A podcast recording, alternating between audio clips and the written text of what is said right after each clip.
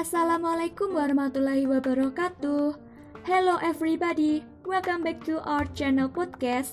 Yuk kita ngopi, ngobrol pintar bareng Siva dan Suci.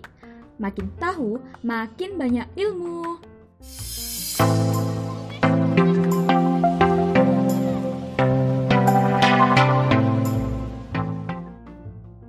Berjumpa lagi dengan kita berdua, audiopreneur mahasiswa PGSD Unisba Blitar dengan aku Sobat Suci dan akan ditemani oleh kawan aku, Sobat Shiva. Kita berdua akan menemani sobat-sobat semua dengan obrolan-obrolan seru dan juga menambah wawasan seputar dunia pendidikan. Jadi tetap stay tune ya Sobat Ngopi.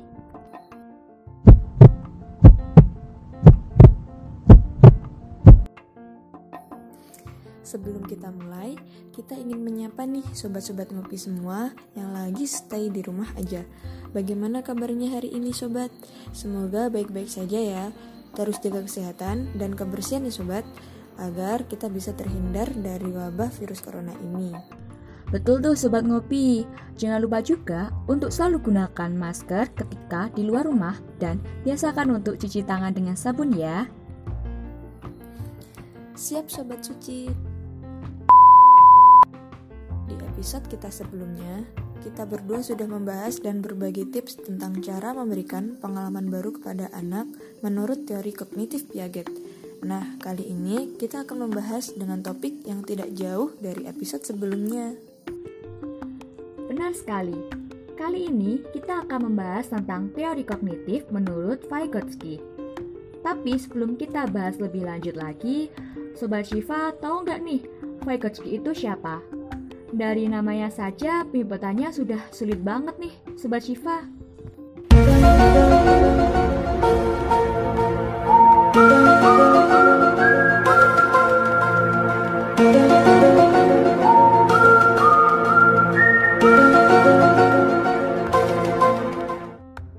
Tahu dong Sobat Suci, Vygotsky ini adalah seorang psikologi sama seperti Jean Piaget yang berkebangsaan Rusia dan dikenal dengan kontribusinya dalam teori perkembangan anak.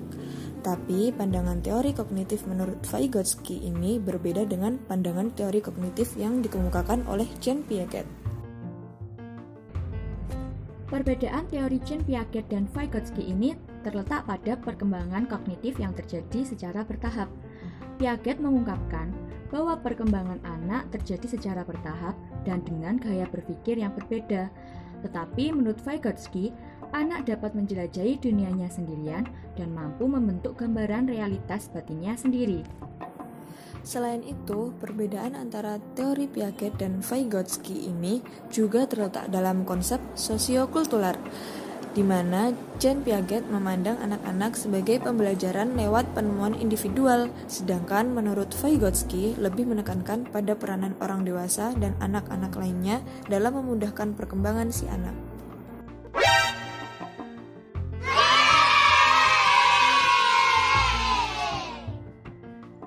Lalu, teori-teori yang dikemukakan oleh Vygotsky ini apa aja sih Sobat Siva? Teori yang dimiliki Vygotsky ini ada tiga sobat suci. Yang pertama, zone of proximal development. Lalu yang kedua adalah scaffolding dan yang terakhir adalah bahasa dan pikiran. Kita bisa jabarkan satu-satu dulu nih sobat suci. Zone of proximal development itu merupakan sebuah situasi dengan serangkaian tugas yang terlalu sulit untuk diatasi atau dikuasai oleh anak-anak sendirian, sehingga anak-anak perlu bantuan dari orang lain agar tugas yang sulit tersebut bisa diatasinya. Kemudian, scaffolding yaitu sebuah teknik di mana dapat mengubah level dukungan dalam sesi pengajaran dengan orang yang lebih ahli, seperti guru atau tutor. Dan yang terakhir, bahasa dan pikiran Konsep bahasa dan pikiran menurut Vygotsky ini yaitu private speech atau kebiasaan anak berbicara dengan keras pada dirinya sendiri tanpa bermaksud berbicara dengan orang lain. Biasanya hal ini terjadi pada umur 3 sampai 5 tahun.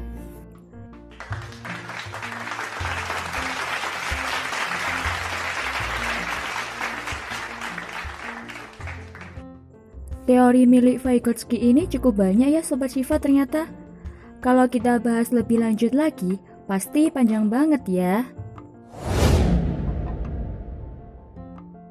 Betul tuh Sobat Suci. Oh iya, dari teori Vygotsky yang sudah dijabarkan tadi, menurut Sobat Suci, gimana sih? Ada cara nggak? Atau tips yang bisa kita share buat sobat-sobat ngopi? Barangkali di antara kita ada yang bakalan menjadi calon pendidik. Ada nih Sobat Syifa.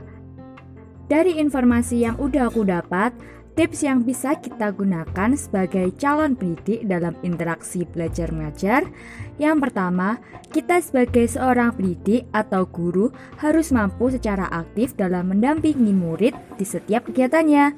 Di sini, peran guru dalam teori Vygotsky dalam zone of proximal development dan scaffolding yang melibatkan anak-anak dan guru sebagai seorang pembimbing bagi sang anak.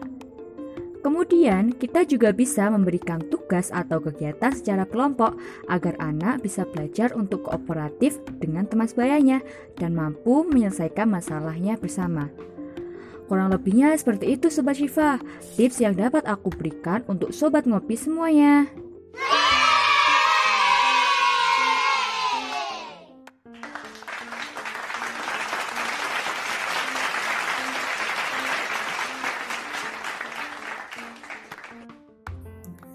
Wah, terima kasih ya Sobat Suci. Semoga tipsnya tadi bisa bermanfaat buat sobat-sobat ngopi yang akan menjadi calon pendidik. Agar dalam proses mengajar nanti tidak bingung dalam menyikapinya. Yap, betul sekali Sobat Syifa. Gak kerasa nih, kita udah bahas banyak hari ini.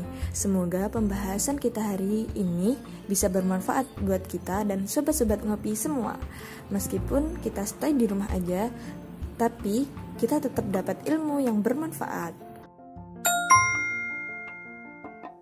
Obrolan kita cukup sampai di sini dulu ya sobat ngopi. Kita akan lanjut lagi di next episode Ngopi, tentunya dengan topik obrolan yang berbeda dan semakin menambah wawasan bagi sobat-sobat semua. Dan semoga ilmu dan tips yang kita share hari ini bisa bermanfaat untuk sobat ngopi semua.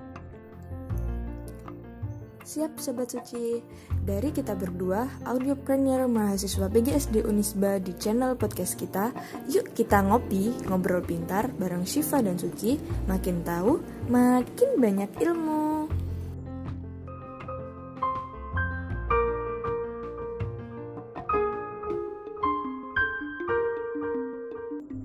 Tetap terus jaga kesehatan ya sobat ngopi semua dan selamat menunaikan ibadah puasa bagi yang menjalankan.